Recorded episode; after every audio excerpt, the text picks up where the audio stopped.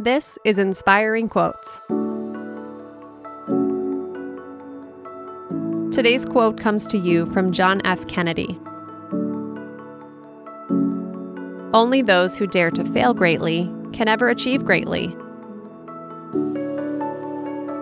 John F. Kennedy was the 35th President of the United States, and he achieved greatness during his short life. He graduated from Harvard University and served in the U.S. Navy and Congress, all before becoming president. He's responsible for establishing the Peace Corps and Equal Pay Act, and he proposed the Civil Rights Act. Kennedy also inspired people all around the nation when he promised to put a man on the moon by the end of the decade. This level of achievement can really only come from someone willing to take huge risks. JFK teaches us that the only way to reach greatness is to be ready to fail just as spectacularly. Have an inspiring day, and we'll see you tomorrow.